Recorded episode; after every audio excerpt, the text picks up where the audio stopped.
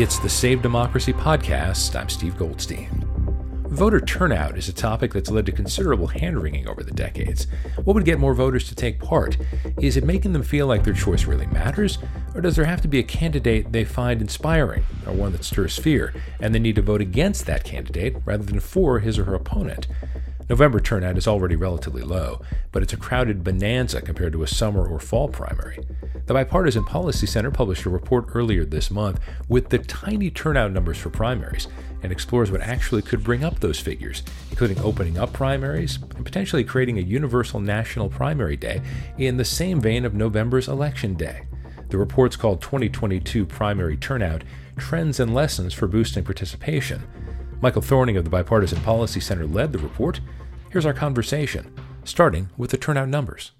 Well, you know, at least compared to midterm years, non presidential years, we know primary turnout is up.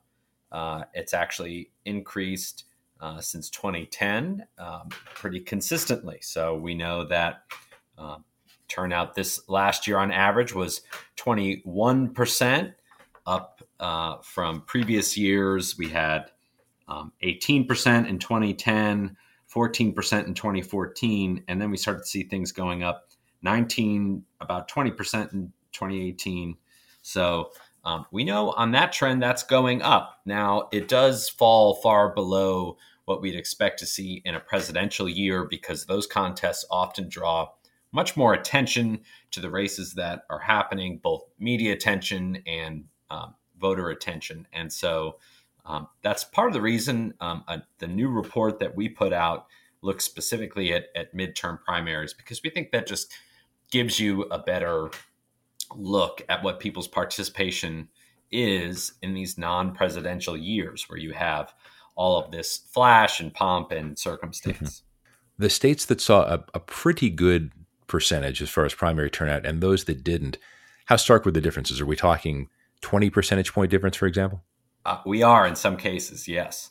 So, you know, we could take uh, this year a, a, bit of an outlier for the state, but uh, Kansas with 48% turnout. Now, a lot of that was probably due to a very uh, controversial uh, ballot initiative that dealt with abortion rights in that state, but um, you know they were at 48% turnout. Um, some states were were below 10% turnout. We had Virginia at 3%. New York at 3%, Connecticut at 8%. So um, even more than a 20 point spread when comparing, you know, the lowest um, and the highest. In fact, um, you know, if we compare the top five with the bottom five, um, the fifth highest was Oregon, 35%. The, you know, highest among the bottom five was Mississippi at 12. So even that mm. one is, is a 23% uh, difference there. So, you know, it, it can really vary a lot. And as our report uh, looks at there, we think there are different reasons that happens in different places. Um, and obviously, with the average being at about uh, 21, uh, almost 22%, compared with some states that are in the, the 30 and 40 range. So many races, important races, congressional, state legislative races, are essentially decided in the primary. It's over 80% in a lot of cases. Is it possible voters just aren't aware of this? Because one would think that turnout would rise if people knew that, well, if I skip the primary, then my general election vote really isn't going to mean a whole lot necessarily. I think that's exactly right. Unfortunately, voters are under the misimpression that their vote is most consequential in the general election, whereas in very many places, their vote might, might be most consequential in the primary. As you said, we have a, a very high number of safe seats.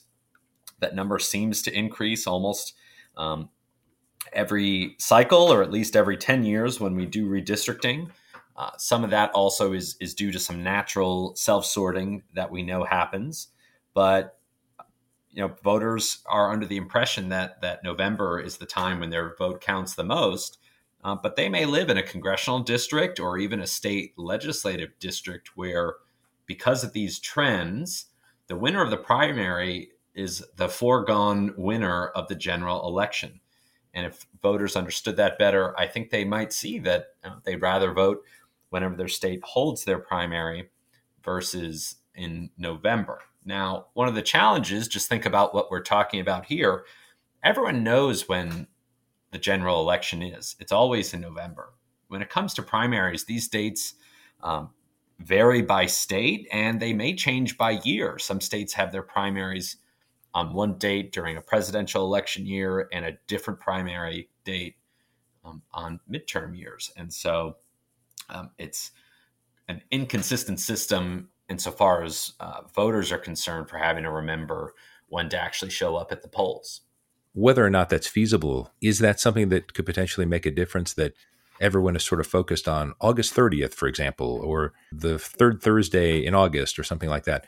Is that something that could potentially make a difference, at least in terms of awareness and turnout? I think absolutely it would. You know, in 2022 alone, states held primary elections anywhere between March and September. And uh, there were, in fact, 19 different days on which primary elections were held in 2022. Um, you know, like I said, everyone knows when, when to vote in November. They know it's going to be an early Tuesday if they don't know the exact date. But um, our research showed that when states um, you know have their primaries close to a, a neighboring state or a regional state, um, you know they could boost their turnout as much as two percentage points. Um, and so, uh, you know, we think that's that's worthy to consider. And people might ask why that's happening. Well, for one, some states have shared media markets, and um, that might help to consolidate media attention.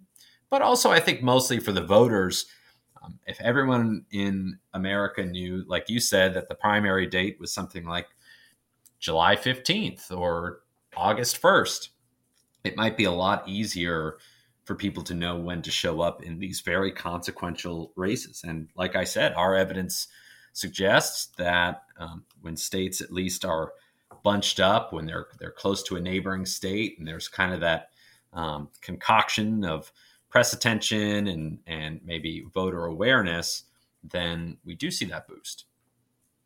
Let's talk a bit about some of the reforms that the Bipartisan Policy Center looked at.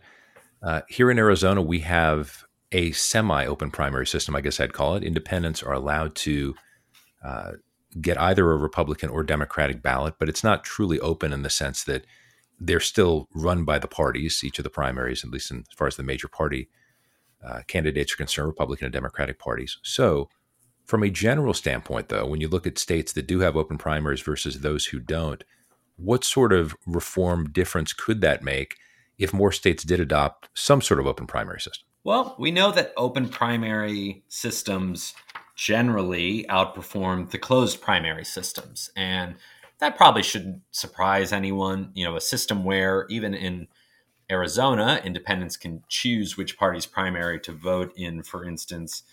Um, in that case, you know, it just opens up the total number of voters who are eligible. So we'd expect that to be at a higher level of participation than a strictly closed primary where only party members can vote in their party's primary. Um, however, you know, we do start to see some greater gains in terms of turnout uh, when you move to systems like top two um, and top four. And so, just briefly, those are systems where candidates compete in a primary, a certain number of candidates uh, proceed to the general election from that. Um, it's a nonpartisan primary.